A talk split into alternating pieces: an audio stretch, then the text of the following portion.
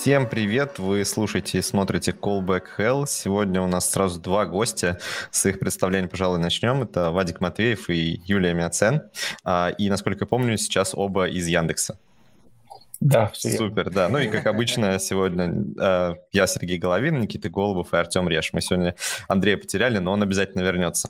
А, вот, так как Никита чуть больше в курсе ну, всей этой движухи, я предлагаю сразу Никите передать слово, и чтобы он нам первую темку закинул. Давай, Никита. Так, ну первая тема у нас из более актуального – это дизайн-токены. То, что недавно вышел драфт, ну, первая версия драфта о том, какими они будут. И кто-нибудь, кстати, прочитал драфт? Да, да. я почитал. Я, а, я... А, на удивление, пробежался. Если вы читали другие спеки какие-нибудь си эс эс-ные, то этот драфт пока находится в, в очень читаемом состоянии, потому что его реально можно прочитать с начала до конца и все понять. Но блин, Никита, я думал, это я, я вырос просто как разработчик. Не, если ты откроешь спеку по флексбоксу, там можно просто утонуть в деталях, потому что там обычно описывается то, как браузер должен реализовывать эту фичу, а не то, как ну как бы мы уже как разработчики должны пользоваться. В случае с дизайн-токенами немного другая история, потому что это не какая-то браузерная технология, это скорее просто описание формата.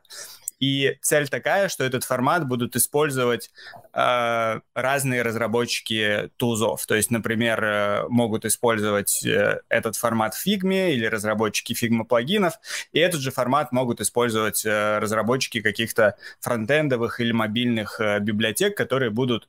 ну, Uh, тот же JSON, ну, там сейчас предлагается JSON как способ хранения дизайн-токенов. Uh, в общем, mm-hmm. этот файлик использовать uh, и в дизайне, и в коде, там, для си эс эс переменных, для мобильных переменных и так далее. Вот, пока там описано, ну, не так уж много, то есть, в принципе, то, что это просто вложенная структура, uh, можно делить их на группы. Из того, что мне понравилось, то, что к токену можно указать тип. То есть можно сказать, то, что это цвет, это размер и так далее. Я поначалу боялся, что вдруг этого не будет, и э, просто непонятно тогда будет, да, как там, например, в той же Figma, где можно применять этот стиль, где нет, и там э, во фронтовых, на фронте тоже, там, например, там... Слушай, Никита, подожди, подожди, сейчас я тебя перебью на секундочку, а ты можешь ски- скинуть ссылочку, чтобы как-то, да, более предметно поговорили, потому что я тебя слушаю, и вроде как все прекрасно, но ничего не понятно. Ну, а так интересно. Быстро, ну, не настолько там, как бы, еще простая дока, чтобы ее можно было за пару а, вот так секунд ну, ладно, посмотреть. Но в целом, да, там можно посмотреть примеры, там все будет понятно, по сути, есть название, есть description, есть value. Вот. Чего пока нету, и я посмотрел, что это вроде будет, это поддержка тем. То есть эта тема сложная, потому что мы не можем просто взять и... для одной переменной сделать, для одного токена сделать два разных там, названия. Это именно один токен, который существует в двух темах. И вот это я нашел только обсуждение в GitHub. Обсуждения закончились два года назад. Но я не знаю, где происходит там обсуждение, может быть, в каких-то приватных чатах, ну, дальнейшего развития этого драфта. И, ну, меня радует, что... поддержка тем будет э, какая-то, ну вот, так скажем, на первом уровне. То есть это не то, что э, каждый вендор будет по-своему как-то трактовать. Это все-таки будет тоже задокументировано. И вот этого я жду. Кажется, после этого уже можно будет начать с э, использованием этих токенов даже на уровне драфта в каких-то своих проектах. Слушай, сейчас я буквально немножко перебью, mm-hmm. потому что, мне кажется, мы сломали вообще и нарушили все правила абсолютно ведения подкастов. А, и я тут немножко, наверное, передам слово сейчас Юле и Вадику, чтобы они рассказали вообще, какое они отношение, в принципе, имеют к дизайну, к дизайн-токенам и вот этому вот всему. Юль, давай начнем с тебя. А, да, еще раз всем привет. Я вижу, что там люди подключились уже. А, я дизайнер в Яндексе.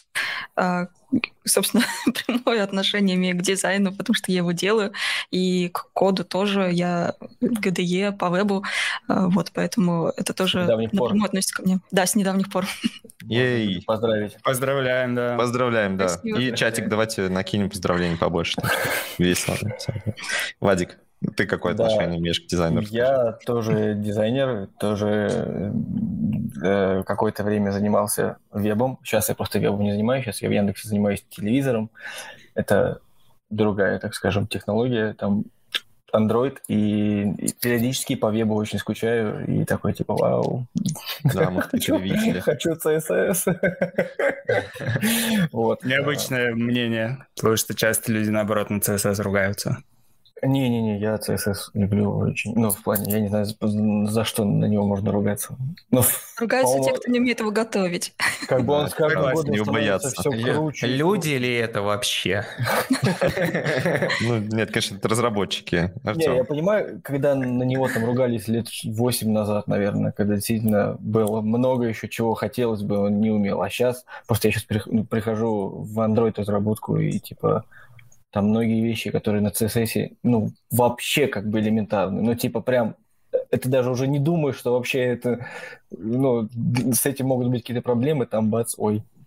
Это нужно там сорок восемь вьюх для, для какой-то темы. Mm-hmm. Такое, что? Ну, я сейчас как бы утрирую, могу что-то не то сказать, но да, суть такая. Хорошо, а что вы думаете по поводу вот этой спеки? Вот вы тоже оба ее читали. Вдохновило? Я ее не читал, я ее пробежал просто серии, открыл ссылку, такой посмотрел, о, прикольно, типа, подумал про типы, но не очень до конца понял, они там будут какие-то регламентированные, или ты сам себе придумываешь типы, и тогда им просто следуешь, просто сейчас пока непонятно. Если они будут какие-то регламентированные, кажется, это может быть потенциальной проблемой. Пока, но... насколько понял, там есть какой-то набор регламентированных типов, но, возможно, его можно расширять. Не, ну если там будет, типа, набор уже каких-то дефолтных и возможность там добавить какой-то свой, типа, из серии, ну, Any. Очень удобно, да. Еще окей, да. Юль, да, я прочитала спеку. У меня есть очень много вопросов, но на самом деле не к спеке, а к людям, которые будут делать все-таки эти графические редакторы, потому что я пока что в душе не понимаю, как они будут... делать ремы, емы и все, что заявлено в спеке, потому что сейчас ни в одном графическом редакторе нет ничего, кроме пикселей. И как с этим работать, пока что вообще непонятно. Видимо, они будут все переделывать, все, что у них есть, а как это делается на канвасе, например, в фигме, как-то, не знаю, посмотрим, что они с этим будут делать, или как-то будет это... Нужно будет где-то указывать, как-то потом должно трансформироваться из пикселей в емы дальше в, в эту джейсонину. Пока непонятно. Но вообще классно. Я, на самом деле, очень сильно боялась этой спеки, потому что обсуждения ходили уже давно. И когда сразу объявили, что там будут участвовать ребята из графических редакторов, стало страшно, потому что, ну, мы все знаем, что э, там все немножко не так, как в настоящем вебе, потому что там все рисуется там на конве или еще на чем-то. И здесь... Сразу было интересно, как они будут предлагать вот, вот это вот название переменных строить. И когда я прочитала спеку, я была приятно удивлена, что там они все-таки пошли от смысла, а не от каких-то там вот этих, знаете, градаций серой. Типа у тебя там есть грей десять, двадцать, тридцать да, да, да, до бесконечности. Да. А у них прям по смыслу нормально, что это цвет текста такого-то, а не вот это вот все. Так что пока что спека очень приятно радует. Единственное, вот интересно, как это все будет дальше в редакторах работать.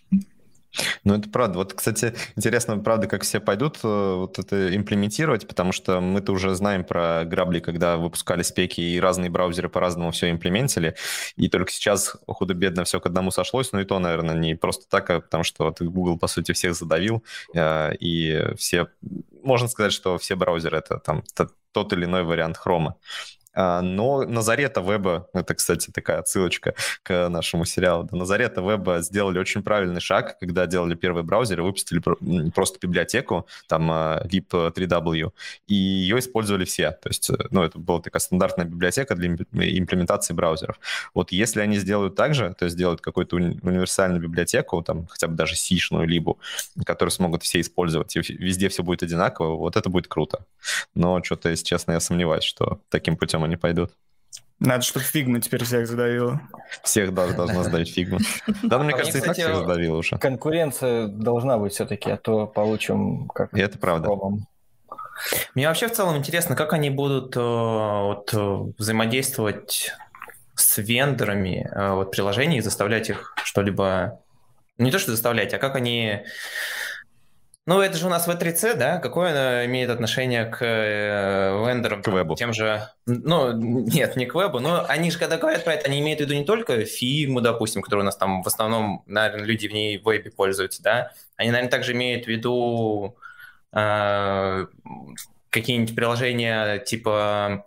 Скетча того же, я не знаю, много еще в нем людей работает или нет. А там был, кстати, список людей, ну вот как раз представителей каких проектов там участвовали, но я, если честно, кроме Фигмы никого не запомнил. Там Adobe, Sketch. А, во. Этот, да, как... вот. Цеплин даже есть. Mm. О, ну, еще жив. Я, кстати, забыл про него. А вот еще там должен быть. Что для этих фирм это на самом деле хороший шанс вернуть к себе людей. То есть тот, кто первый сейчас это сделает, тем самым, возможно, к себе вернет часть какой-то аудитории. Это на самом деле прикольно. На самом деле кажется, что Фигма будет первым. Если сейчас вернет. Ну, мне тоже кажется, что Фигма будет первый. У нее сейчас дофига денег и дофига возможностей и все прочее. Но они даже вот на днях делали конференцию Figma, чего-то там схема, в общем, специальная конференция фигмовская про дизайн-системы, и там они позвали ребят, которые писали эту спеку, и там парочка ГДЕшников были, которые, собственно, занимаются дизайн-системами и вот этим всем, и кажется, что они уже туда шагнули и пытаются как-то, ну, как минимум пропиариться, что они скоро вот это вот все будут делать и вообще поддерживают стандартизацию. Ну, вообще, кстати, давайте немножко откатимся назад все-таки. То есть мы сейчас все так воодушевленно поговорили, вот как здорово, вот как здорово, здорово, а для чего это все надо? То есть что это за токены такие, что они позволят, какие проблемы решать они будут? То есть вот, и если это вообще проблема? Вот, слушают нас сейчас рядовые разработчики, особенно, ну, или начинающие разработчики, которые до этих токенов вообще-то очень далеко и совершенно не понимают, что это им дает или кому это вообще, для чего это, для кого это. Можете рассказать? Ну, это систематизация и синхронизация, собственно, дизайна и разработки между собой, чтобы поддерживать, условно, чистоту некую и консистентность всего. То есть, чтобы не рисовать, типа, просто каждую страничку новую, а, типа, использовать какие-то... Пере... Ну, мы у себя это внутри назвали переменные. Я вообще не очень люблю слово дизайн-токен. На мой взгляд, оно... Как, оно просто делает это вроде шире. Вот, допустим, многослойные дизайн-токены мне не очень понятно, потому что мне как бы нравится формат, когда, типа, ну, грубо реально переменные. То есть есть uh-huh. какое-то имя и есть его значение. Когда предлагается, что один дизайн-токен, это может быть там восемь каких-то смыслов, это уже, типа, мне немного странно лично, я это не очень понимаю пока. Как... Ну, просто это, мне кажется, сложнее с этим работать. Но вообще цель это, да, естественно, просто привести все к какому-то единому устроенному виду, дабы было, не допускать там каких-то случайных ошибок, чтобы это можно было легче поддерживать, если что, легче обновлять, еще чего-то. Естественно, это не нужно, если вы делаете там, ну, это, вернее, как, то, что не нужно, но это не обязательно, если это какой-то сайтик на три страницы. Вот. Но если это все-таки какой-то продукт более-менее, мне кажется, без этого в ближайшее время уже будет никак. Угу. Ну и сейчас видно, что, ну, востребованность этого функционала видна, потому что очень многие начинают делать это своими силами. А, потому что сейчас очень много есть вот таких типа стилевых конфигов. Свой такой конфиг есть у Tailwind, есть у Theme ю ай. А, некоторые команды что-то свое делают. Например, я не видел доклад, но я видел анонс как раз на Frontend Conf. Кто-то из Райка рассказывал, как они что-то похожее делают у себя. То есть систему дизайн-токенов и систему их, ну вот важно, это синхронизация между дизайном, между платформами, причем несколькими.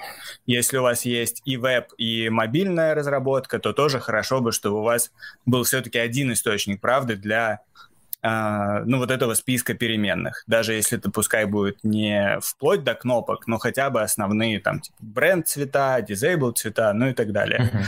Я в свое время, если интересно, собирал список таких проектов. Я скинул в чатик ссылочку, сыщу, где я их скидывал. У Амазона есть свой.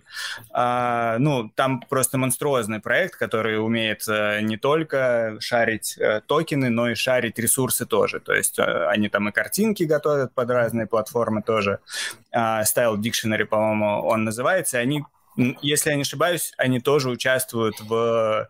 обсуждении спеки дизайн-токенов. То есть э, Вот большие игроки, которые уже реализовали какие-то свои подходы, они тоже участвуют в этих обсуждениях, и что радует, потому что они уже тоже много шишек набрали, и, видимо, эта спека все-таки будет распространяться не только на дизайн и веб, но и по касательной она тоже заденет мобильную разработку, потому что будет странно их исключать из этого. Вот. Но да, посмотрим, на самом деле... Очень крутое начинание, потому что, вот опять же, когда я занимался, ну, довольно простенькой тулзой, которая делает аналогичные вещи, то есть берет а, список токенов и чисто упрощает разработчику работу с ними, то есть генерит а, сниппеты для и ди-шки, а, линтит а, си эс эс-файлы, чтобы вы не забывали использовать переменные. И я стал- столкнулся с тем, что мне пришлось придумывать самому формат вот этих дизайн-токенов, а, потому что готового формата нет. Uh, была попытка сделать такой формат у разработчиков uh, Theme ю ай, но кроме них, насколько я понял, никто этим форматом пользоваться не стал, и даже сами они не особо его там как-то актуализируют. И... Ты имеешь в виду, извини, ты имеешь в виду формат какой-то конкретный или именно сами систему токенов, саму систему? Uh, именно формат, именно конкретный формат, чтобы разные, ну вот, вся вот эта идея э, текущего драфта, чтобы разные утилиты могли между собой синхронизироваться uh-huh. и все работать с одним файлом. А сейчас получается, что у каждой тулзы какой-то свой файл. Есть для Figma много плагинов, которые тоже с каким-то кастомным форматом работают и пытаются эти токены тоже синхронизировать между вебом и...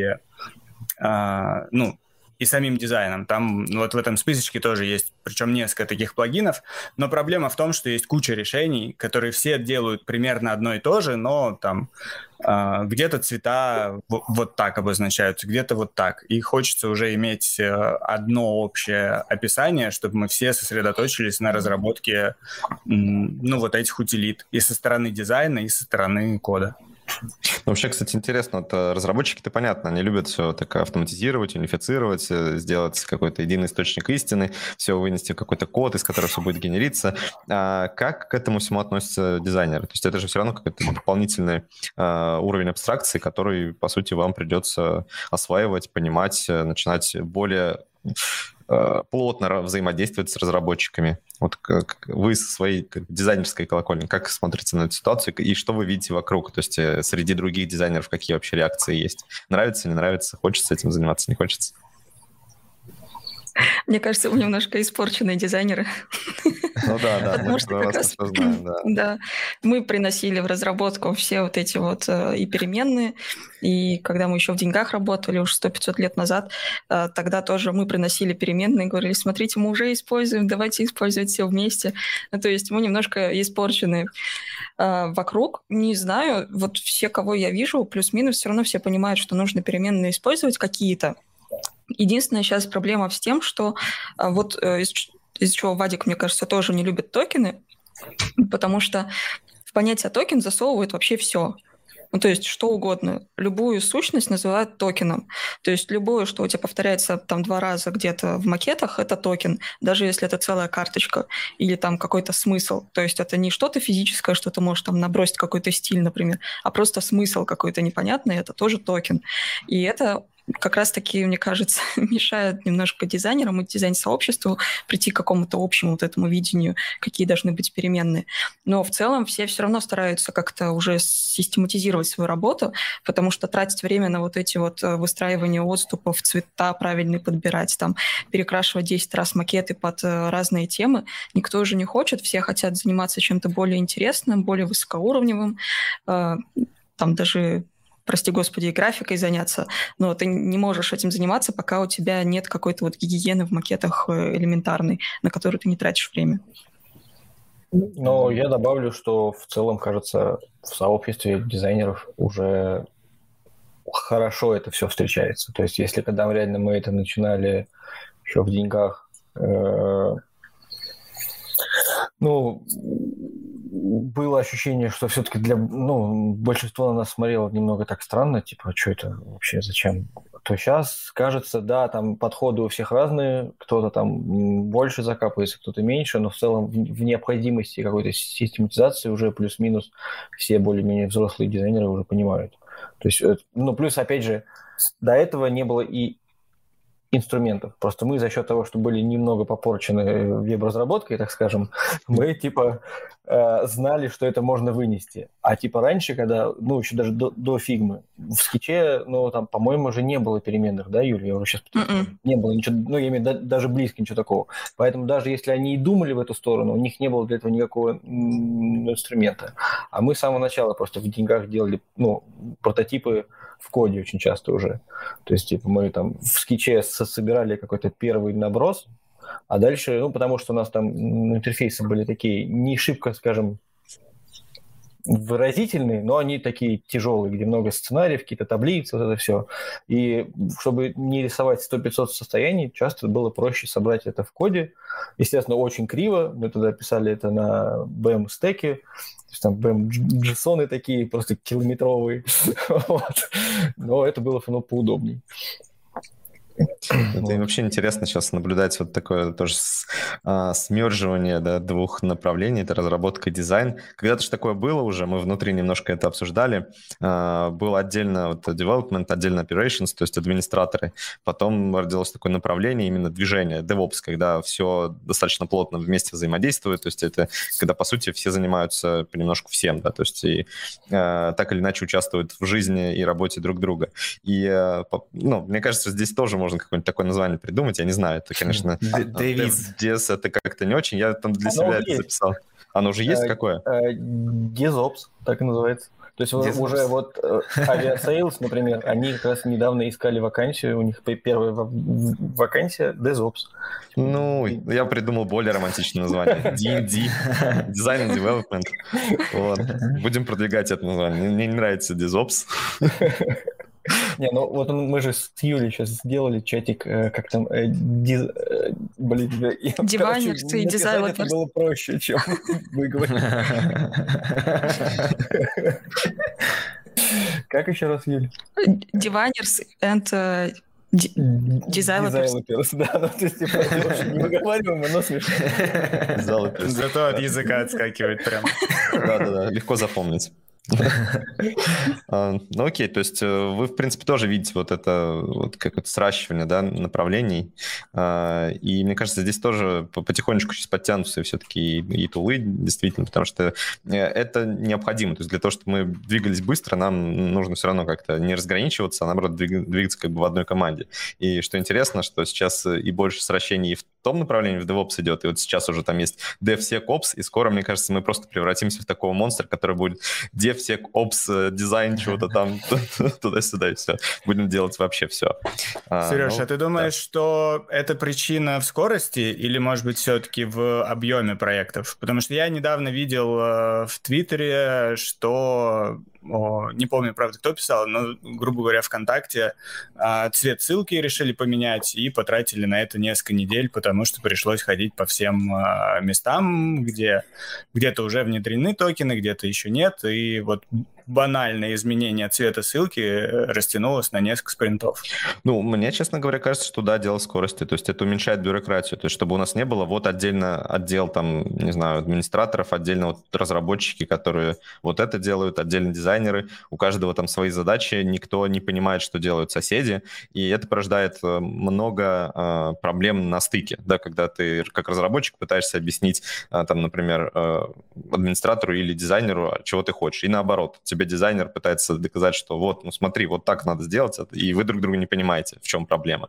Когда начинается уже такое смерживание дисциплин, то вы начинаете понимать друг друга чуть лучше. Особенно, когда у вас есть одни термины для общения. То, то есть, если есть дизайн-токены, они у тебя есть и в коде, они у тебя есть и в дизайне, то вам просто проще э, оперировать э, вот этими токенами как единицами языка. Да, вы можете просто сказать, вот там, использую вот такой дизайн-токен. И, и друг друга поняли, сразу разошлись, э, все сделали.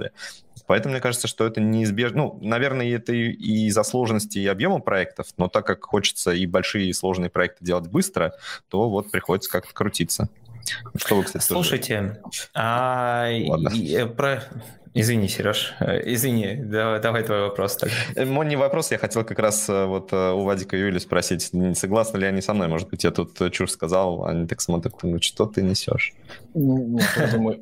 И то, и то. Притом, как сказать, скорость, она, на мой взгляд, условно считается. То есть, конечно, в каких-то ситуациях оно сильно быстрее, но если мы говорим про большой проект, а или даже про компанию, прямо у, у которых много проектов, то поддержка отдельной дизайн-команды, это, честно говоря, тоже стоит как бы... Я имею в виду отдельные, как команда по дизайн-систему или вот что-то такое. Это отдельные деньги, это отдельное время, поэтому здесь как бы скорость относительно. Но то, что в случае чего вот какие-то риски, если вдруг надо резко что-то сделать, резко что-то поправить, оно в итоге... Uh, у тебя нет этих рисков, что ты будешь там типа три недели перекрашивать ссылку, вот, если там что-то надо. Или... То есть, ну, короче, мне кажется, оно примерно то на то и выходит, но то, что объем, это вот первостепенный, мне кажется. Вот то, что просто уже при таком объеме проектов или проекта одного, если он очень большой, оно проще поддерживается, тупо когнитивно проще, что ли. То есть, может быть, в скорости там и не сильно выиграешь, хотя и все-таки мне хочется верить, что он есть. Но вот... при передаче всего это все равно кажется проще. Мне кажется, здесь есть еще момент роста, потому что вот как раз на Frontend Conf я, я дорвалась до офлайн-конференции, общаюсь с людьми теперь. Вот воробушек, социофобушек решил по, по, поэкстравертить. И я пообщалась с ребятами, довольно много с совсем молодыми специалистами, ну, те, кто там год-полтора занимаются вообще разработкой. И мне кажется, что это вопрос роста, потому что мы тут все собрались, кто довольно давно в вебе и видел, как это все вообще развивалось. И у нас не возникает вопроса, почему дизайнер там может начать писать код, или почему разработчик может полезть там в DevOps или в дизайн, или еще во что-то.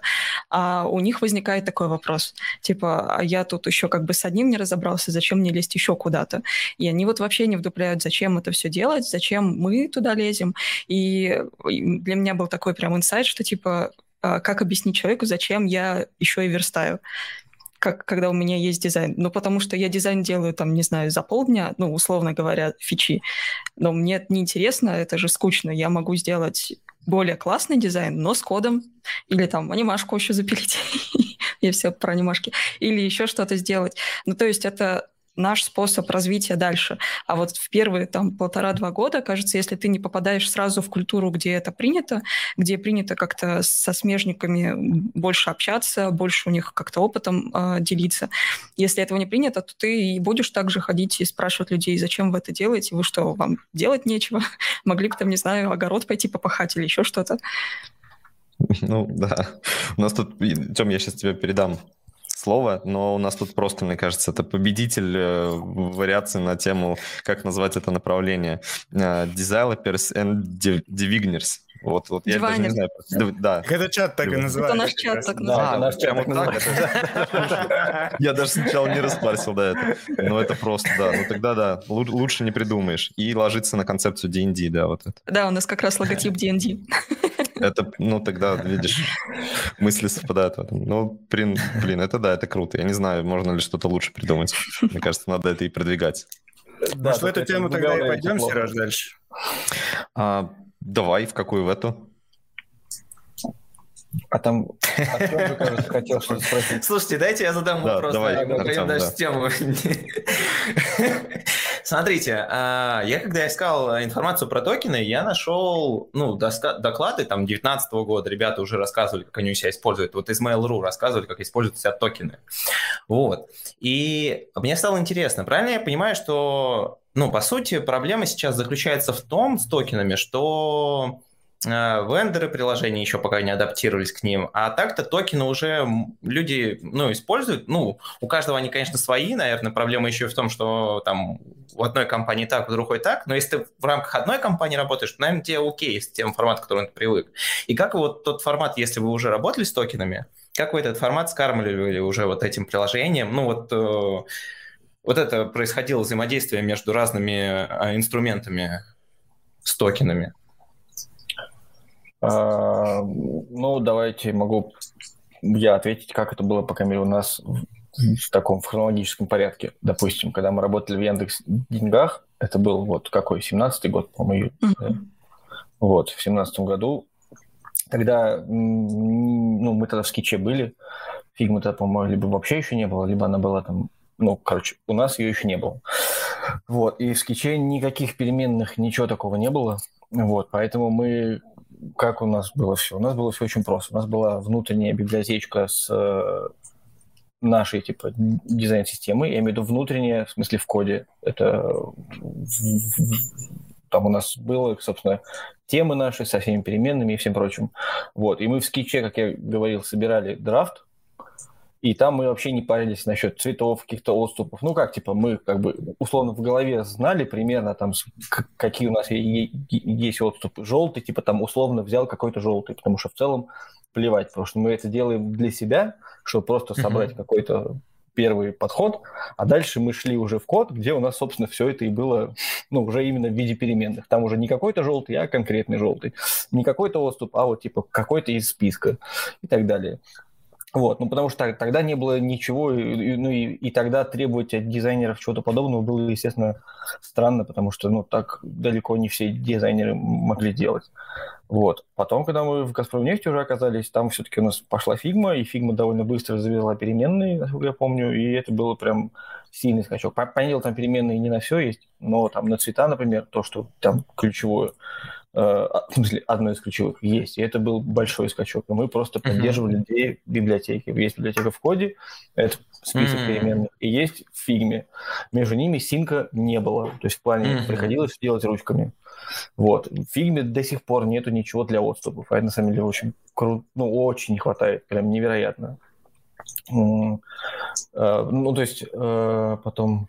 Что там еще в фигме-то нету? А, ну, с тенью там ужасная работа. Ну, в плане, как там в фигме нельзя в тень пропихнуть переменную на цвет. Uh-huh. Это тоже то, что мешает. И бордеры. Да, ну это бордеры фигмы. А что там с бордерами? Ой, это шутка внутренняя просто про фигму, потому что в фигме бордеры можно рисовать только для всех сторон одновременно. Если тебе нужен только нижний бордер, ты этого никогда не сделаешь. Это ладно. Почему я их не видел? Через маски их делают в итоге очень странными, я видел.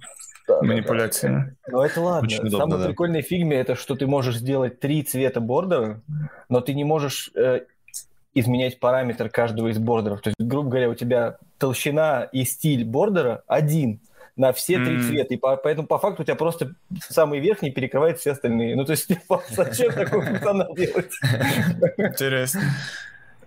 Вот, да, ну, бордеры — это боль. А так, не знаю, Юль, ты дополнишь что-то? Как мы да, ну давали? Там вот много таких мелочей. Например, в градиент тоже нельзя пропихнуть переменную. То есть сам mm-hmm. градиент, он является переменной. А мы, например, так как привыкли делить... Ну, у нас токены, это прям вот тупые переменные, в которые там mm-hmm. один цвет лежит. Mm-hmm. И мы его просто подмешивали в градиент, чтобы получить градиент из одного цвета в другой, где ты меняешь их там уже внутри градиента. А здесь ты не можешь такого делать, ты можешь только вот как бы... целиком все сохранять. Ну и много, на самом деле, таких вещей. Фигма очень мало чего умеет. Вот, надеюсь, с новой спекой они все-таки почешутся и что-нибудь начнут делать. Mm-hmm. Не, мы как бы фигму, конечно, ругаем, но по факту это невероятный скачок был в свое время, так или иначе. Спасибо, что они это все делают, потому что, правда, много чего изменилось. Но все еще есть, конечно, куда расти, это правда. Да, фигма поудобнее даже для разработчиков. Она стала прям таким глотком свежего воздуха. Но, я так понимаю, Никита хотел там немножко уже сдвинуть как-то... Да, я бы добавил, на самом деле, про работу с токенами, потому что ребята с точки зрения дизайна рас- рассказали. Я могу рассказать с точки зрения кода. Ну, там вот те штуки, которые я делал, Давай. я уже скинул. Но проблема в том, что сейчас действительно нет какого-то хорошего решения, которое бы объединило работу с токенами в дизайне и в коде. И насколько я вижу, сейчас все команды делают какие-то свои плагины для этого, потому что, ну, все по-разному э, формируют названия токенов, все по-разному их там парсят, превращают в си эс эс переменные, превращают в конфиги тем, потому что мы хотим в одной теме такие токены, а в другой теме просто перебивать эти токены, а не создавать новые.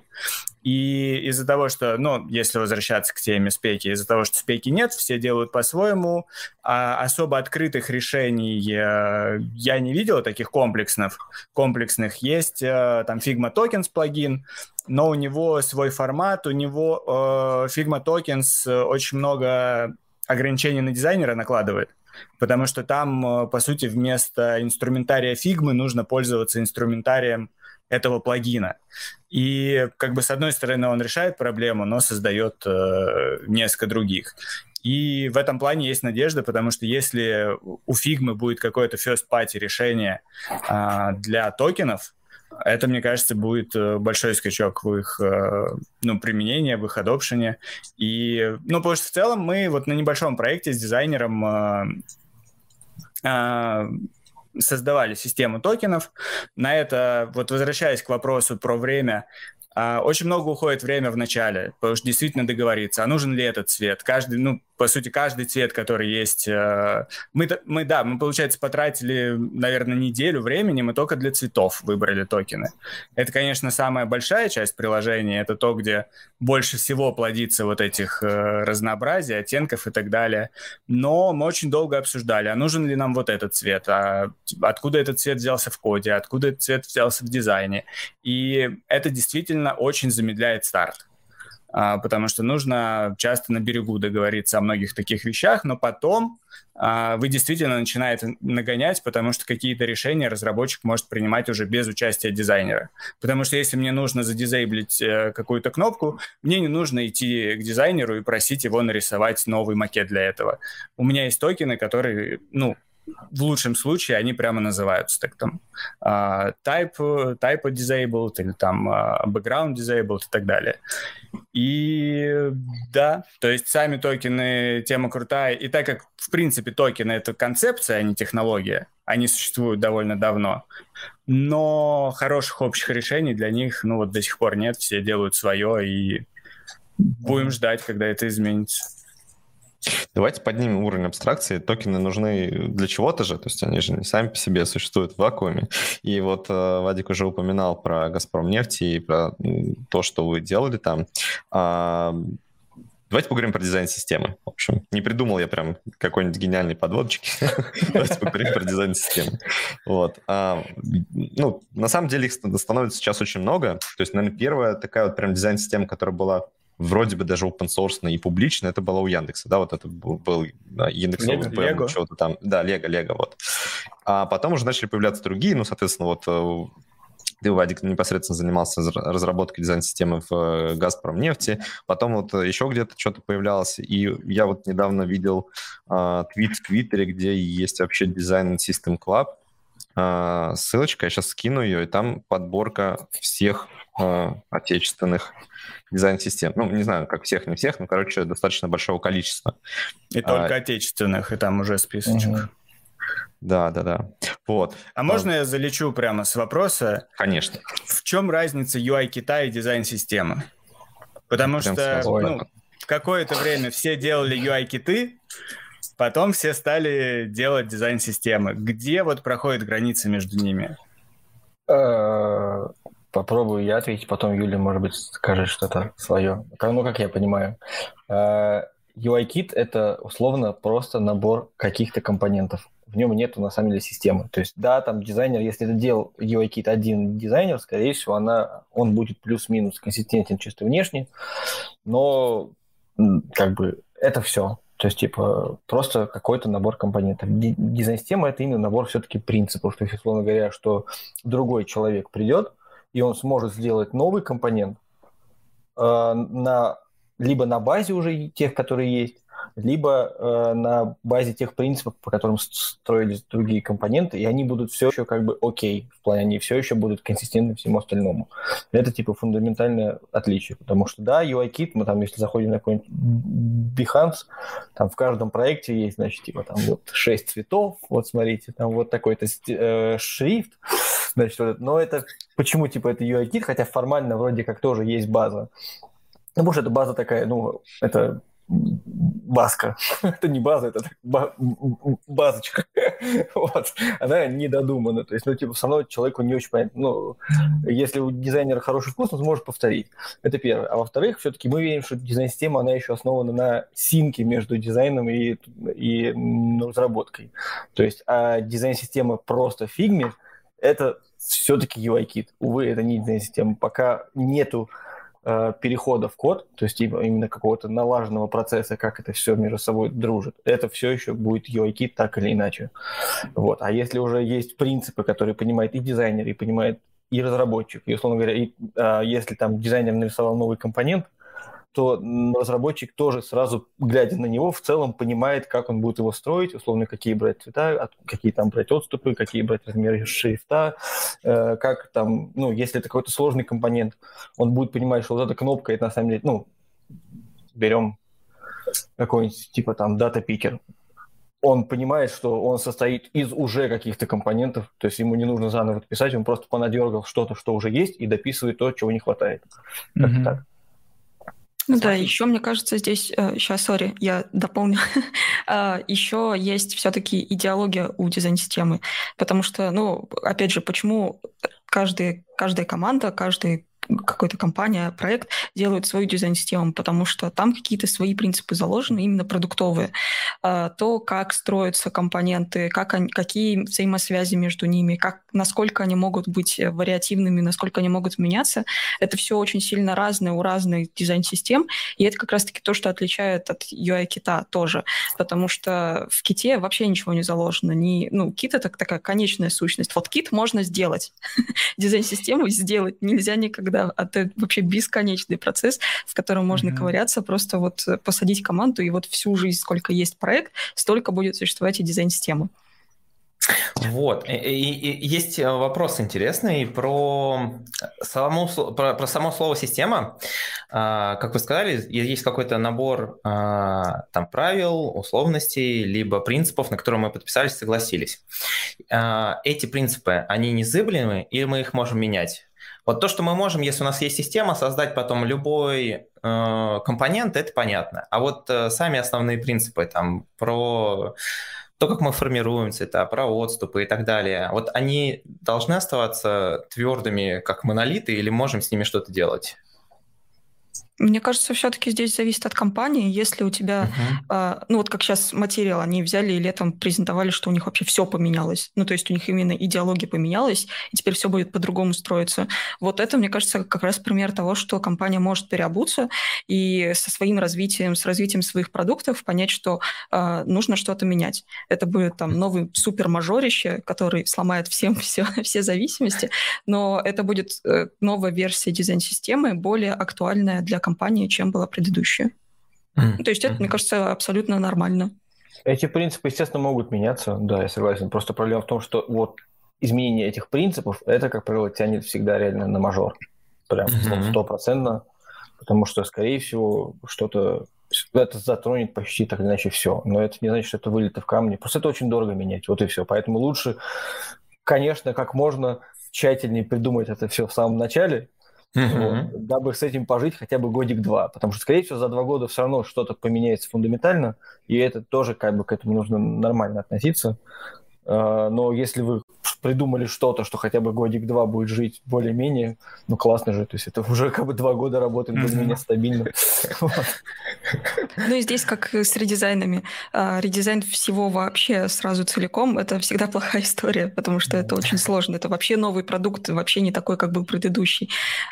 Поэтому лучше по чуть-чуть постоянно менять, то есть видеть цель, как мы хотим поменять там идеологию, например, дизайн-системы или там какие-то основные принципы, поставить себе эту точку и к ней просто по чуть-чуть приходить, тогда ни у кого ничего не развалится, никто не испугается вас, все по чуть-чуть привыкнут, что у вас меняются принципы, и в итоге вы придете к той точке, когда у вас все поменяется. Это такой более э, мягкий способ всех пересадить на новые рельсы, но при этом э, довольно долгий. А кому вообще нужны дизайн-системы? Вот мы сейчас скинули ссылочку, и там много уже компаний с дизайн-системами. И вот, допустим, есть какая-то команда, делают они какой-то продукт, и вопрос, им нужно уже свою дизайн-систему пилить или не нужно? И где вот та грань?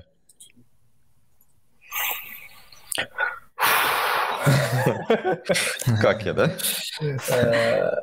Ну, мое мнение такое, что если это уже прям стартап, условно, и это типа проект, который целится в то, что это будет до... больше пяти страниц сайтик, то я бы, честно говоря, сразу начинал это продумывать, правда. Ну, потому что потом это просто будет вам же проще, вам же легче. А... Вот. А... Но, короче, мне кажется, сейчас все равно к этому все приходят. На самом деле, походить по дизайн-конференциям, там каждый второй доклад про то, как компания делает свою дизайн-систему. И в этом и проблема как раз-таки этого всего, что почему токены, которые сейчас должны появиться в каком-то обозримом будущем. Я надеюсь, они сильно помогут, потому что они смогут это все немножко э, синхронизировать, чтобы оно было плюс-минус как-то похоже. Потому что сейчас каждая компания реально делает свое, и это как бы окей, в плане понятно, почему они все делают каждое свое, но условно, если бы при переходе между компаниями дизайнеры все-таки уже понимали какие-то основные вещи, потому что они условно плюс-минус для всех одинаковые, это было бы плюсом. Как вот сейчас, например, в, в разработке. Да, у всех свой стэк, но, скорее всего, какие-то фундаментальные вещи при переходе все равно, ну, они одинаковые. То есть, mm-hmm. условно, JavaScript везде JavaScript, да, там, типа, стэк другой, все другое, но, как бы, все равно база одна. Вот. Ну, вот интересно. Слушайте, а было, если... Да. Сейчас, Сереж. Если все в итоге делают свои дизайн-системы, зачем они их open-sourceят? Ну, то есть зачем кто-то будет в своем проекте, вместо того, чтобы делать свою дизайн-систему, брать дизайн-систему другого бренда? А, я, наверное, не, не так выдался. Я не имею в виду, что обязательно придумывать свое. То есть если вы стартапчик, вы можете спокойно взять какой-нибудь Ant или вот Консту, который мы делали. Это окей, я, я имею в виду, что просто все равно это не так, что вы прям берете и вот как есть. Скорее всего, вам все равно придется это немножко как-то под себя подбить. Вот. Но я имею в виду, что думать об этом нужно как можно, mm-hmm. как можно раньше. Писать прям свое, наверное, действительно стартапчику не нужно с самого начала. Вот интересно, ну и на самом деле, деле сейчас я поправлю Никиту про то, что open source, на самом деле очень мало кто open source, и очень мало open source дизайн-системы одновременно и в дизайне, и в коде. Mm. Потому что мы как раз проводили с Вадиком анализ год назад, что сейчас вообще на рынке есть и в России, и не в России. И это очень грустно, потому что у нас вот были специальные колоночки в гигантской табличке, типа есть в дизайне э, в open source, и есть в коде в open source. И очень мало чего есть и там, и там. Очень много дизайн-систем, которые только заявляют, что у них что-то есть. У тех же самых крупных компаний, вот из этой ссылочки в клубе дизайн-систем, там у многих есть выложена кнопочка input, но ты их не можешь нигде потрогать, ты можешь только почитать про них, но как бы по факту это не open source вообще ни разу. Это просто они, не знаю, наверное, для каких-то своих эйч ар нужд, э, рекламировать, что у них там все классно устроено, приходите к нам, у нас есть дизайн-системы, э, но по факту они в обществе никак ни, ничем не делятся. И uh-huh. таких ребят очень-очень мало, и, возможно, и в этом тоже проблема, потому что если бы они приходили, возможно, мы бы как-то обменивались опытом, и быстрее бы появилась вообще эта спека. А так как все шкерятся где-то по своим локальным версиям, то вот так вот мы и живем, догадываясь, что у них там творится. Ну вот даже материал, который мы сегодня уже вспоминали, огромная библиотека, монструозная. Уже там есть и версии для Angular, для React, для мобилок, для там Vue есть. Все, короче, есть. Потом, ну, не все официальное, но сообщество в целом окей. Но типа у них нету ничего официального для, для дизайнеров, насколько я помню, все еще. То есть mm-hmm. есть какие-то там отдельные файлички, но типа вот именно какого-то там условно спейса в Figma официально все еще ничего нету. А, а есть обратная история, когда есть очень много всего в Figma, а в коде, вот как сказала Юля, там, наверное, есть у нас в стране одна большая тоже ай ти-компания, у которой есть, был, по крайней мере, сейчас все еще есть, не знаю, своя дизайн-система. И ты такой заходишь, в Figma вроде много всего, заходишь на сайт, вроде все красиво написано, заходишь в условный их внутренний storybook, а там типа десять компонентов. Ну, типа из которых э, шесть это базовые, там кнопка, чекбокс, типа радиобаттон, что-нибудь там еще. Ну, то есть это, это пока тоже не очень тянет на то, с чем можно прям начать работать. Ну, смотришь, а у них типа такой бэкграунд весь, и это кнопка одна большая на сайте. Все, да. Ну, кстати, очень круто, что... что у Консты есть и то, и другое, и я действительно иногда заказчикам, как пример, скидывал макеты из Консты, чтобы они посмотрели, как работать именно вот с токенами в а, дизайне. Потому что в коде мы понимаем, что надо делать, а вот в дизайне иногда бывает удобно показать. Так что да, спасибо сейчас за... Сейчас сердечко вот прям какое-то. Спасибо. Хорошая практика потихонечку распространяется. Я тут пытался все еще задать вопрос, даже не задать вопрос, а подкинуть интересную мысль по поводу вот того, что Вадик говорил, по поводу того, что будут появляться какие-то универсальные подходы, инструменты. Было бы интересно посмотреть на какой-нибудь, знаете, типа open-source фреймворка, но не такого, который про код, а вот именно про дизайн, да, что ты типа скачиваешь себе или открываешь, и там у тебя все подробно расписано, прям все регламентировано, и ты можешь просто с этой точки стартовать. То есть тебе не нужно заново там договариваться о каких-то э, мелких деталях, ты просто берешь это как универсальную базу, а потом эту базу просто расширяешь. И вот это было бы, наверное, интересно такое посмотреть, вот именно в формате там, типа какого-то э, фаундейшена для старта своей собственной дизайн-системы. Ну, мы частично Консту как раз-таки так и делаем. Просто проблема в том, что это мы, в смысле, делали, сейчас там продолжает уже без нас, но типа начинали как раз примерно с такой же и целью, что, в принципе, даже вот то, что в Фигме лежит, там это не так легко, как в коде, потому что в коде прям вообще ты к себе форкнул, создал свой файлик с темой, переписал переменные на свои, типа, условно, и у тебя уже все перекрасилось. Или там, там стало больше, крупнее, наоборот, меньше. В Фигме там не так легко, но в целом тоже там есть даже вроде, по-моему, была же у нас инструкция, как к себе это можно тоже форкнуть, и у себя, взяв наши компоненты, изменить, опять же, ту самую тему, чтобы они просто стали под тебя. Там просто не такой набор э, возможностей, как в коде. То есть, типа, ты не можешь легко сделать в Фигме кнопки все за раз больше. Потому что в Фигме все еще нету ни отступов, ничего такого. То есть в коде это прям вообще можно легко сделать. В Фигме сложно.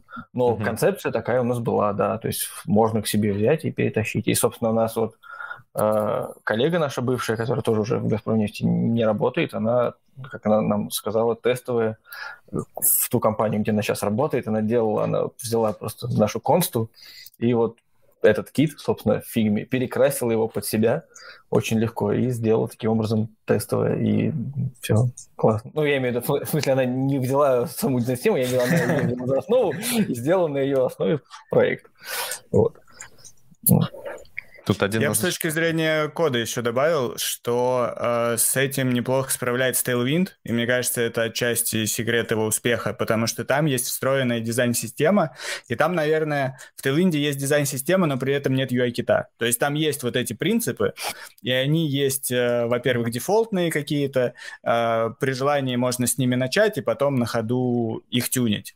Там посложнее, там как раз, ну, вот в коде все там просто, потому что ты берешь Tailwind, работаешь с ним, можешь, но ну, угу. там, если ты дизайнер, который а, близок к коду, то ты можешь сразу набрасывать прототип там. А, есть плагин для Figma, который позволяет загрузить в Figma Tailwind-овский конфиг и иметь все те же переменные. И мне кажется, это как раз очень упрощает старт и... Какие-то вот эти договоренности позволяют очень быстро синхронизировать между дизайном и а, разработкой то, что мы хотим, по цветам, размерам и, ну, по тем принципам, которые можно описать в виде токенов. Да, тут между делом один наш общий знакомый Женя Грачев пишет, может быть, просто оно и не нужно никому, поэтому ничего никто не опенсорсит. Ну, честно говоря, мне, мне лично так не кажется, мне кажется, просто сейчас все это зарождается и ничего не понятно, типа, что опенсорсить. Вот, к слову о том, что, вот про эти токены, которые мы обсуждали, и про спеку, возможно, как раз с интеграцией, там, с имплементацией поддержки токенов везде, то есть и в коде, и в редакторах, начнут какая, какие-нибудь как раз-таки общие инструменты и пуляции. Там общие вот эти фреймворки для написания дизайн-систем. Вот то, что вы делали, например, в Консте, оно станет таким э, универсальным для всех. То есть появится какой-то похожий продукт. Ну, не знаю, посмотрим. Тут сложно сказать, потому что это еще зависит от того, как сообщество подхватит, что вообще произойдет. Потому что, ну, понятно, типа, спека вышла, он, ну, там много спек выходило, не все они обрели популярность, не все их заимплементили. Тут Слушайте, а... такой момент... Open source uh-huh. могу дополнить, да, что действительно есть ребята, которые выкладывают что-то в open source, но они это выкладывают вообще не с целью, чтобы люди это реально использовали, а чисто с точки зрения, ну, типа, пиара некого, что вот, смотрите. Но мы, допустим, в Конст изначально как раз, почему ее и делали очень гибкой, ну, как, насколько мы смогли придумать ее гибкой. Возможно, ее там можно сделать еще гибче сейчас, я не знаю, но насколько мы смогли, как раз-таки с целью для того, чтобы стимулировать ее использовать людям извне. Вот, и там было много всяких битв, баталий по поводу того, там, тех или иных решений, почему, ну, казалось бы, компании сейчас бы было бы круче это влить вот в Либу, а мы такие, нет, типа, мы не будем это вливать, потому что это нафиг не нужно людям на стороне, это, типа, исключительно вот наша компанейская история, давайте лучше для этого заведем отдельную внутреннюю библиотечку и туда будем складывать огромные какие-то штуки, которые нужны непосредственно компании, краски, чтобы не замусоривать. Вот, поэтому open source, во-первых, его мало, а то, что есть, действительно не всегда сделано по то, чтобы вот прям делиться. То есть, чтобы делиться, есть вот материал, который частично в open source, я имею в виду, что в Figma реально его все еще... Ну, в, в редакторах его нету. Есть Carbon от ай би эм. Кстати, ну, достаточно неплохое решение. Есть Ant, которого тоже, кстати, в Фигме нету, по-моему. В смысле, официального. Или есть уже? Нет, там есть, но там какой-то очень резанный набор. А, да, им там невозможно пользоваться. Формально есть, да, но пользоваться им очень сложно. Ну, в общем, их, на самом деле, не очень много. То есть, а именно то, что вот у нас делается в стране, то есть действительно систем много, какая-то часть из них в open-source, но она, на самом деле, ты не можешь ее взять к себе и просто брать, и начать использовать. Вот. Ну, будем надеяться, что все это будет меняться в лучшую сторону. Так, Никит, да. Тебе есть что-нибудь? Да, Тём, ты хотел что-то добавить, да? Да. Не, я хотел спросить, потому что я не понаслышке знаю, как вот сложно делать дизайн-системы, а тем более, если еще и стараться делать максимально гибкими. И я просто хотел узнать, с какими трудностями основными вот ребята сталкивались, что прям больше всего боли доставило, когда вот делали, например, Консту или что-нибудь другое. Кажется, коммуникация всегда это самая долгая и самая сложная вещь. Да, это правда. Согласен. Чем больше людей, с которыми, которые заинтересованы в той или иной штуковине в дизайн-системе, тем сложнее, больнее и сложнее, да. На самом деле, самое офигенное и типа романтичное время было создание Конста. Это вот типа первый условно год, когда она еще не была выложена. Mm-hmm. Потому что ты такой, типа, вас мало, вот, вы что-то делаете, вы друг друга все хорошо понимаете. А потом, когда это все выложилось на GitHub, у нас же там все открыто, в плане, я имею в виду, что есть все задачи, можно зайти и просто в issues. Типа у нас каждый issue — это задача, все лежит по досочкам, где что, все по спринтам, все это, короче, можно посмотреть. И люди извне приходят, и это уже, короче, начинается сложная работа. Типа они там, каждый пишет свою, там, исправь вот это, начинает обсуждение, надо это, не надо, валидно, невалидно, а когда возьмем, и вот это все начинает, конечно, вау. Тут уже вся романтика потихонечку уходит. Но это все равно тоже хороший опыт. А так, синхронизация, на самом деле, кода с Figma — это все еще очень болезненная история, правда. Ну, то есть это все еще делается абсолютно на ручном приводе в большинстве случаев. Вот. И то, что, кстати, кто-то упоминал доклад Райка, если это тот, о ком, как, в смысле, который я видел, мы, Юль, с тобой видели его же где-то, по-моему, uh-huh. год назад, да? И если это оно все еще, то там они вроде сделали сильно прикольную штуку. Вот. Они как-то подружили своими там плагинами или чем-то там. В целом выглядело, я помню, на докладе вроде довольно бодро. Вот. Mm-hmm. Ну, там, если честно, хочется посмотреть, как это в итоге... Ну, все мы знаем про генераторы чего угодно, что в генераторы Figma, что генераторы кода. Чаще всего это что-то, получается, мусорное, чем очень сложно пользоваться в, ну, в конечном итоге. Поэтому хочется пощупать, что там ребята сделали, потому что, ну, демки классные, а как там в Figma в итоге у них компоненты... и как там в коде у них все работает, очень интересно, потому что в Figma действительно все очень сложно, и там, чтобы кнопочки поменять текст, иногда это прям боль. И интересно, как они с этим всем справились, и справились ли вообще. То есть, я правильно понимаю, знаете, вам... они в open source выкладывали уже эти наработки, или пока это внутреннее что-то? А я вот как раз не успела на доклад mm. и пропустила. Да, я хотел... Запись, тогда. Да, хотел спросить, вот вам прям интересно именно код потрогать или типа посмотреть, как это реализовано? Или именно с точки зрения дизайна посмотреть? И то, и то. И то, и то. С точки зрения процесса, на самом деле, даже больше. Типа просто проверить, что правда... Ну, в докладах же, как всегда, доклады есть либо про то, что вот смотрите, как все мы классно сделали, либо вот смотрите, как мы, какой факап случился у нас. Вот. А на деле, как правило, всегда где-то что-то посередине, поэтому хочется просто посмотреть, как это правда типа, работает. Но так, я не помню, год назад они вроде еще им не делились, сейчас, может быть, уже начали. Юля, а зачем Хороший дизайнерам переход, писать Сереж. Код? Да. Ты сказал, что хотел посмотреть и то, и то. Но зачем? Зачем дизайнерам это нужно? Потому что я за чистоту и там, и там. Но я на самом деле действительно искренне считаю, что верстка, все, что в си эс эс, в эйч ти эм эль, перформанс, это все действительно задача и дизайнера в том числе. Потому что если у тебя отдается интерфейс очень долго, если у тебя там при смене тем моргают вот эти вот флешлайты случаются, это все очень сильно сказывается на ю экс. И как я, как дизайнер продуктовый, могу на это не обращать внимания и сказать, там, это ребята сделают, а я там, не знаю, макетики присую. Мне такой подход не нравится, я все-таки стараюсь заглянуть и посмотреть, что там. И с точки зрения доступности, опять же, тоже, потому что наши пользователи, ну, наши, в смысле, как... разработчиков.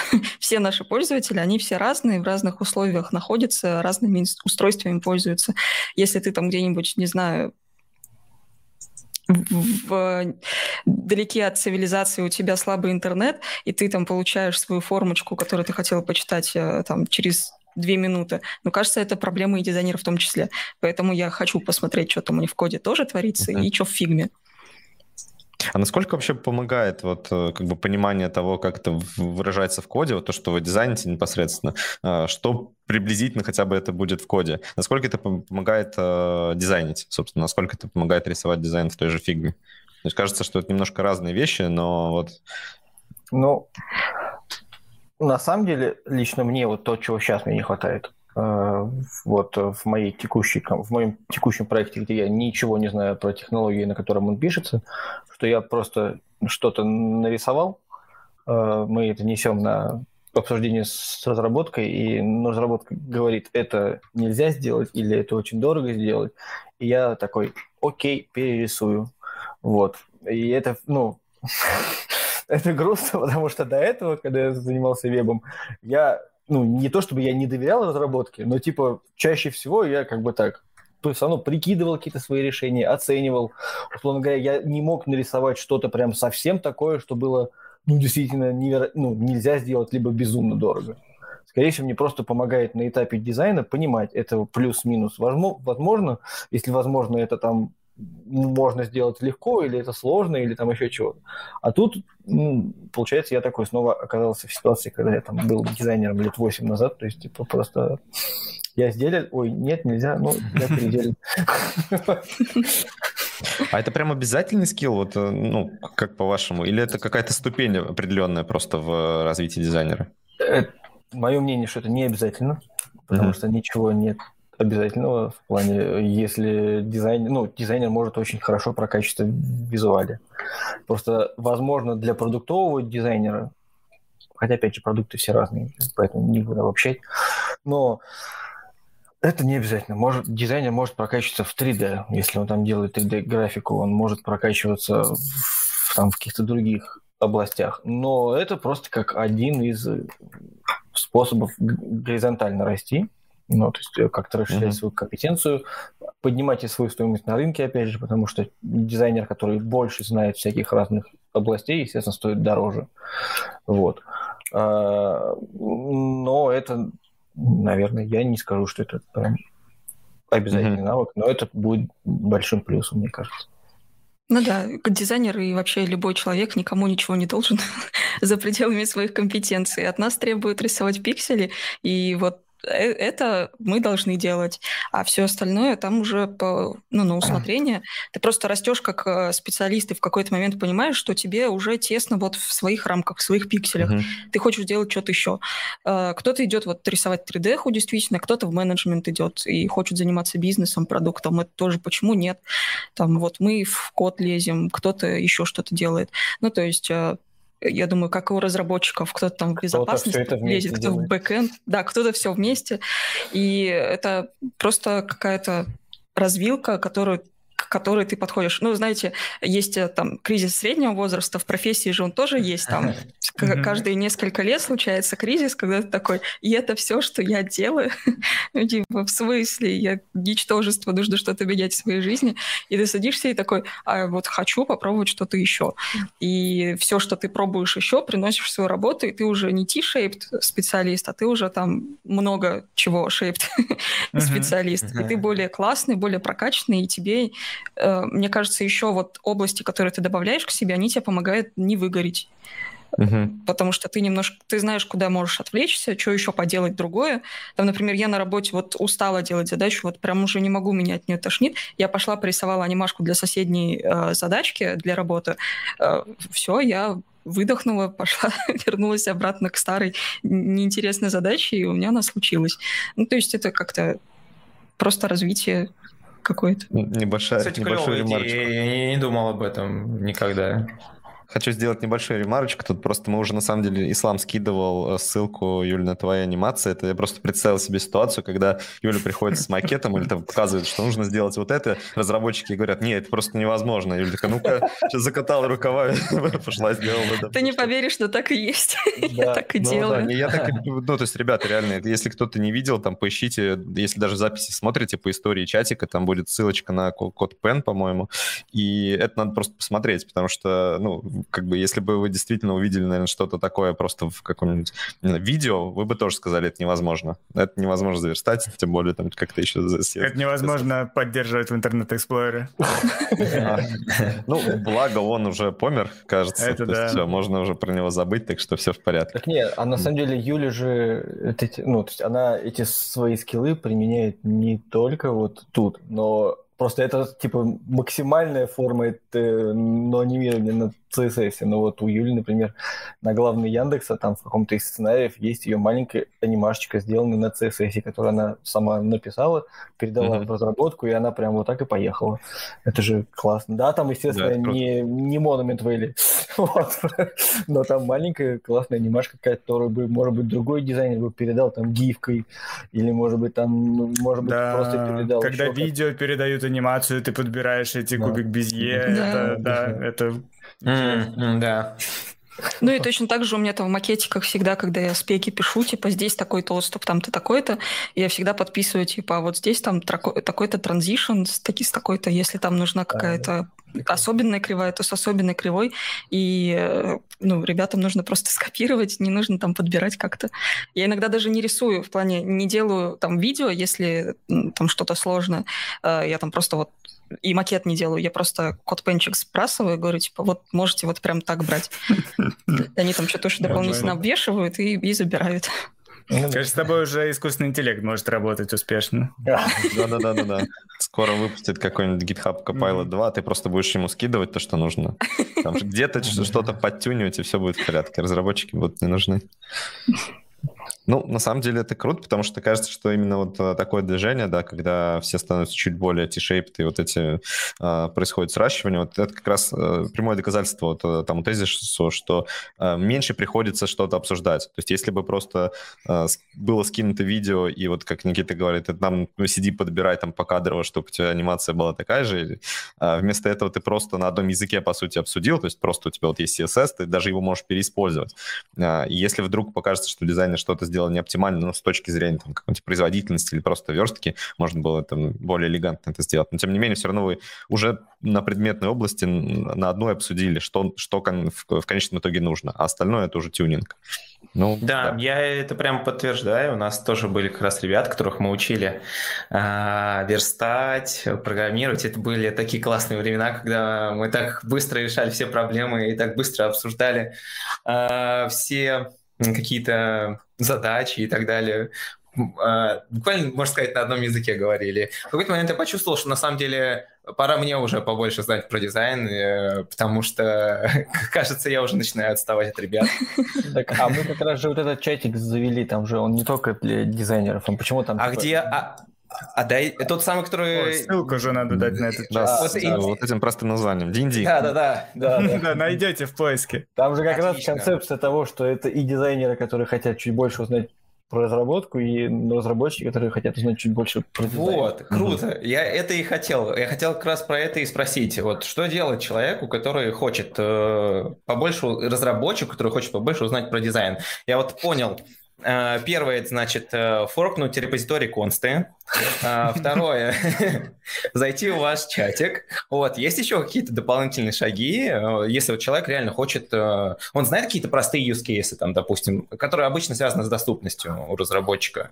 Вот, а что-то такое, скажем, про композицию или... Э, ну, не знаю. Не знаю. Высокие абстракции. То, да, да, чего да, мы, да. разработчики, не понимаем. Юль, короче, запускай свою презу, которую ты вставил на Frontend Conf.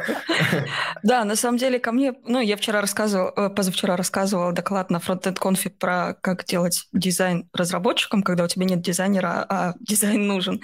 И после этого как раз много людей спрашивали, типа, а как этому всему учиться? Ну, помимо вот тех шагов, которые я рассказывала. И, по-моему, вот самый беспроигрышный вообще вариант это просто вот видишь дизайнера, хватай его и просто задавай ему вопросы. Вот если у тебя есть на проекте дизайнер, он тебе приносит макеты, просто проси его перед тем, как он тебе отдает макеты, не знаю, час времени, и просто задавай ему вопрос, типа, а это почему так сделано, а вот это зачем здесь? И так по чуть-чуть ты поймешь, как это работает, потому что все эти книжки, это все классно, когда ты можешь применять. Потому что вот мы дизайнеры, мы почитали книжки, пошли делать дизайн. Все классно, у нас там срослись знания вместе с практикой. А разработчик почитал книжки, и что дальше? Ну, то есть Uh-huh. применить знания-то некуда.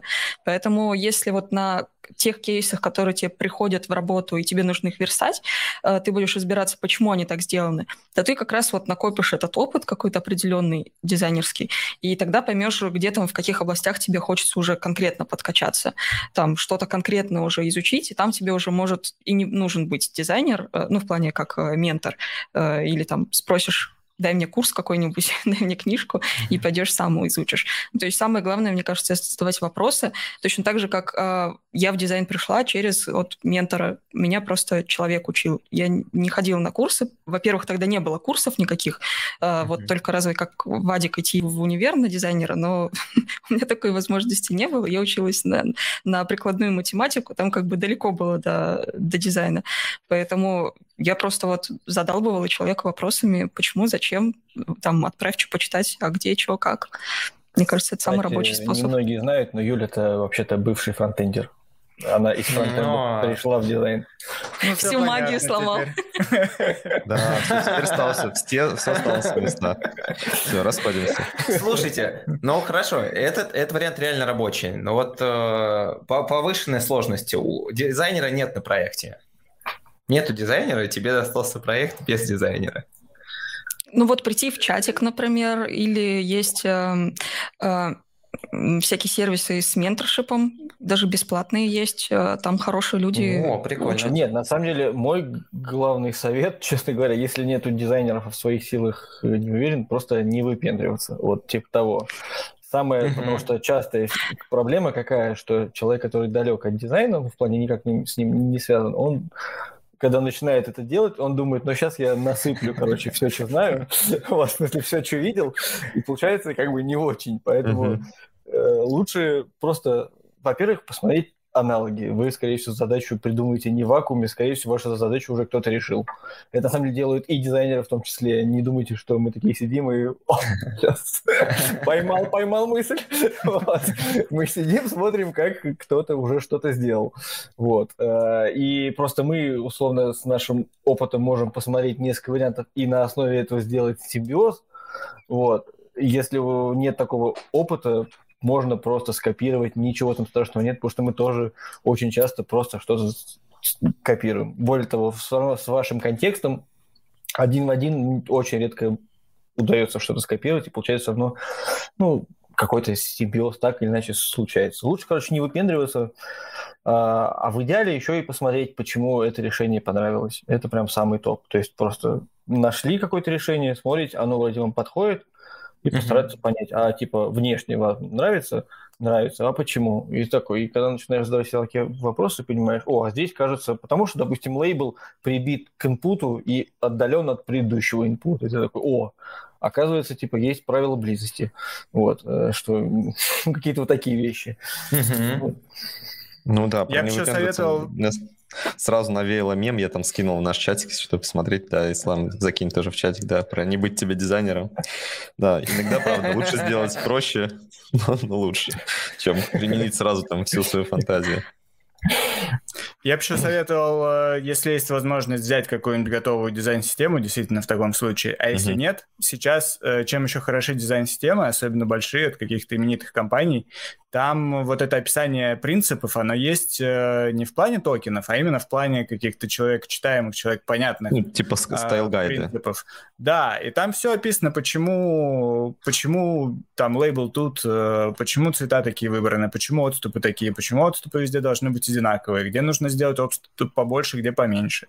В некоторых, я вот сейчас не буду даже пытаться искать ссылку, но в каких-то дизайн-системах я видел даже по конкретным компонентам описание, почему они как-то сделаны, описание, как там реализована доступность, и такие вещи они позволят действительно посмотреть на то, какие задачи решает дизайнер, когда проектирует какой-то компонент. Угу. Ну, тут и, еще... ну, если держать это в уме, а, не просто сделать красиво, а именно какие, каких целей ты должен достигнуть, то угу. тогда и какие-то принципы становятся уже понятны. Да, нам, кстати, Илья Колебаев, привет ему, пишет, что как раз-таки дизайнеру тоже иногда полезно объяснять разработчику, почему было так сделано. И вот как раз понимание у разработчика, почему так сделал дизайнер, это тоже может быть хороший очень поинт, потому что он какие-то идеи можно отмести, а какие-то, возможно, концептуально важны. И то есть и нужно понимать, вот мы не хотим это делать, потому что это сложно, а здесь мы все-таки вынуждены немножко там поднапрячься и сделать, несмотря на то, что это сложно, потому что это еще и важно. То есть вот такие вещи тоже важно там как-то обсуждать, понимать, и это полезно. Ну, это, кажется, вообще отличие хорошего специалиста в любой области от mm-hmm. плохого. Если ты не можешь аргументировать свое решение, то, ну, кажется, ты и не сделал свою работу. Поэтому, когда разработчик может объяснить, почему он так сделал, и там, если есть какие-то противоречия, то какую-то альтернативу предложить. И от дизайнера то же самое. Если менеджер приходит и говорит, сделать там зеленую кнопочку вот здесь, если он не может тебе объяснить, зачем, лучше не браться и не делать. Скорее всего, фигня какая-то. А если может объяснить, то и ты научишься, учишься чему-то, узнаешь что-то новое, и как бы и человек объяснил тебе, и вы все в курсе в одном контексте. Я на самом деле давно, ну, в смысле, пытаюсь э, еще одну мысль сказать, которая еще отвечает на вопрос Сережи, зачем дизайнеру вообще код.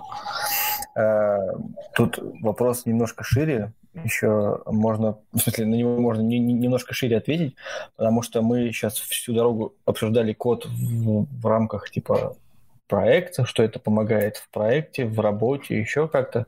Но на деле у него есть еще куча побочных вещей, которые тебе могут и также в работе помогать, а могут, ну, как-то отвлекать. Например, банально писать плагины те же самые, это просто тебе удобнее. То есть, ну, без знаний кода ты плагин Figma не напишешь. Я, правда, ни один плагин для Figma не написал, но вот у нас Илья писал, Андрей писал, у нас были ребята, которые писали. И вообще в целом среди дизайнеров это довольно популярная практика. Потом, да, в том же, ну, во всяких других программах это тоже может быть полезно. Например, в том же After Effects, если дизайнер делает видео, честно говоря, в видео тоже очень многие вещи можно автоматизировать тем же mm-hmm. джей эс. Там можно писать скрипты и делать какие-то штуки быстрее, проще и удобнее, опять же. Тоже, ну, там потом, ну, принципы-то везде одни и те же. Да, методы разные, потому что у всех свои как бы эй пи ай, но там банальные циклы, банальные какие-то там вот самые основы программирования любого, я думаю, для любого языка, они примерно у всех одинаковые. Я так думаю, я, конечно, не знаю. Вот, все-таки я не настоящий разработчик, но, грубо говоря. Вот. И потом еще пэт-проджекты, опять же, офигенная история. То есть я, вот у Юли хороший знакомый есть, Леша Ардов. Он сделал, ну, во-первых, у него есть свой проект по, как это называется, по контролю финансов. Типа, я так понимаю, ему просто не нравится ничего из того, что есть, и он сделал свой. Вот, и сделал так, как ему нужно. Прикольно. Он взял, написал его сам, там, на React вроде или что-то типа того. Э, то есть Pet Project такой. Плюс он совсем недавно выкатил вообще офигенную штуку. по цветам. Она называется Hue Tones. Тоже сам писал какое-то продолжительное время. Он типа залез вообще в цветовые пространства, в доступность, как это все мачится. И условно вот то, что у нас в Консте было через эйч си эл, то есть у нас ну, многие цвета через нее были сделаны. Но это на самом деле не очень... Ну, как сказать... Мы просто так глубоко не копали, и у нас не было на это ресурсов, но по-хорошему это не лучшее типа решение, потому что таким образом делать математику цвета довольно ошибочно, чаще может быть, потому что не самая лучшая схема для этого. То есть там просто может быть так, что какие-то цвета провалятся по доступности, или они станут тупо грязными. Вот. А вот Леша взял и залез и написал свою штуку по какой там цветовой схеме, Юля, не помнишь? Я не помню, если честно, я не успела посмотреть. Я поддержать я... поддержала, посмотреть не успела. Я попикал даже немного, я забыл просто, что за цветовая схема. Ну, короче, там, ну, вот можете загуглить, или даже сейчас я найду и скину ссылочку в чат. Классная штука, то есть чувак просто сидел дома в свободное время, делал, ну, офигенную штуку, которая, мне кажется, если сейчас про, про нее поговорить, будет много кому полезно. Угу. Вот, короче, он за рамками даже работы может быть полезен. Я вспомнил еще коллегу с бывшей работы, там арт-директор занимается в том числе написанием своих плагинов для Photoshop, для Blender, и сейчас их продают за деньги довольно, насколько понимаю, популярны эти плагины. Но плагины там крышесносные, мне кажется, там даже разработчикам было бы сложновато, если бы они такое, как ТЗ, получили. Но в этом, кстати, и круто, когда ну, дизайнер сам знает, что он хочет получить, какой результат, и перед, пытаться передать эту информацию разработчику иногда может быть сложнее, чем реализовать это самому. Ну, еще знание предметной области, да, то есть когда ты понимаешь вообще домен, в котором ты будешь разрабатывать, тебе становится легче. И как раз когда дизайнер сам понимает и домен, и еще может что-то разработать, это становится э, проще. Так, да, вот я вижу, что Вадик, ты нам скинул так, ссылочку. Сейчас, тогда смотрите, я, я скинул длинную, в смысле, там на, накинул кучу всего. Вот эта ссылка. Ну, угу. Да, так, и... ну что, да. А, я просто вспомнил еще один пример. У меня тоже есть знакомый, который когда-то вообще занимался дизайном в типографиях. То есть он даже не был никак связан с вебом, mm-hmm. ничем. И программирование для него было просто как хобби. И в конечном счете он забил на все эти на типографии, потому что это очень, на самом деле, неблагодарное дело, если mm-hmm. вы не в курсе, там прям лють. И он просто сейчас в итоге зарабатывает тем, что, живя в России, пишет какое-то количество плагинов для Photoshop, для индизайна, для там еще чего-то, и просто живет за счет этого, при этом получает очень неплохие деньги э, просто тем, что пишет такие плагины. Классно. Ну, в общем, да. Получается, что разработка для дизайнеров, это совсем... с какой стороны ни глянь, всюду хорошо. Окей. А, так, ну, потихонечку давайте, наверное, завершать наш выпуск. А, я бы хотел, чтобы вот вы, наверное, теперь уже в обратной последовательности сначала Юля, а потом Вадик какие-то, возможно, не знаю, что-нибудь, какое-то последнее слово сказали, просто поставили точку в обсуждаемых темах и будем потихоньку завершать. Ох, я даже не знаю, что сказать. Ну, про дизайн-системы как бы...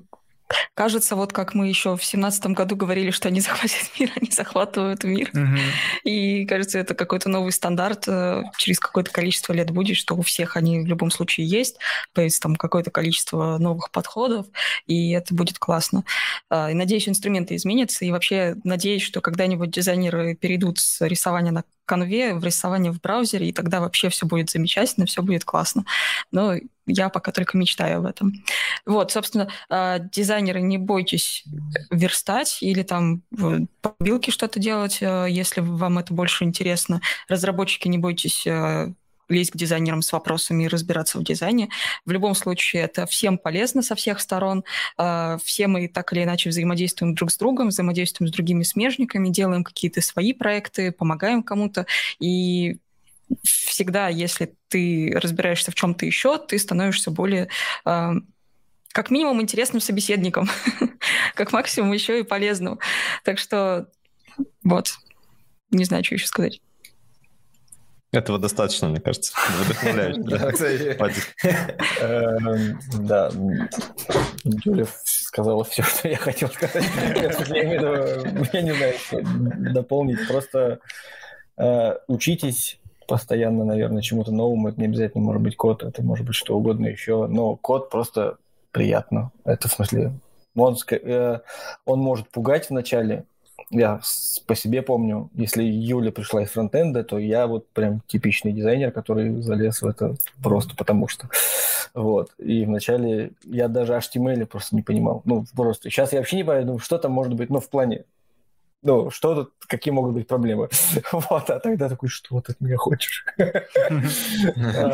Ну, не знаю, не бойтесь, просто пробуйте, и все будет. Окей. Я, я бы еще дополнил, я опять забыл по традиции уже, но сейчас скажу, что вы можете подписаться на нас везде, где только можно. Это вот во всяких там твиттерах, телеграмах, здесь на ютубе. Еще дополню, что подписывайтесь на всякие соцсети наших гостей. Я думаю, что мы тогда добавим ссылочки. А еще от себя добавлю, что у Вадика есть классный канал про музыку.муз, на него тоже подписывайтесь. Вот. Как-то так. Ставьте ну, лайки, колокольчики. Да, ставьте лайки, колокольчики. Нам правда интересно. Да, и, и, и нам тоже ставьте лайки и колокольчики. А можем ссылку сейчас, кстати, приложить заодно. Да, мы приложим. Я думаю, может быть, сейчас Ислам даже успеет накидать каких-то ссылок, пока мы вот в такой прощательной процедуре. Я могу подытожить пока. Давай, Никит, подытожь пока, и мы как раз успеем ссылок накидать. Правда, у меня короткий итог. Углубляйтесь в то, что вам интересно, а в то, что неинтересно, не углубляйтесь. Отлично, хорошая мысль. Да, а углубляясь, не забывайте отдыхать. Вот, да. Просто идеально. Ну, тогда на этом можно, мне кажется, на этой вообще замечательной ноте можно и заканчивать. Всем пока, услышимся и увидимся через пару недель.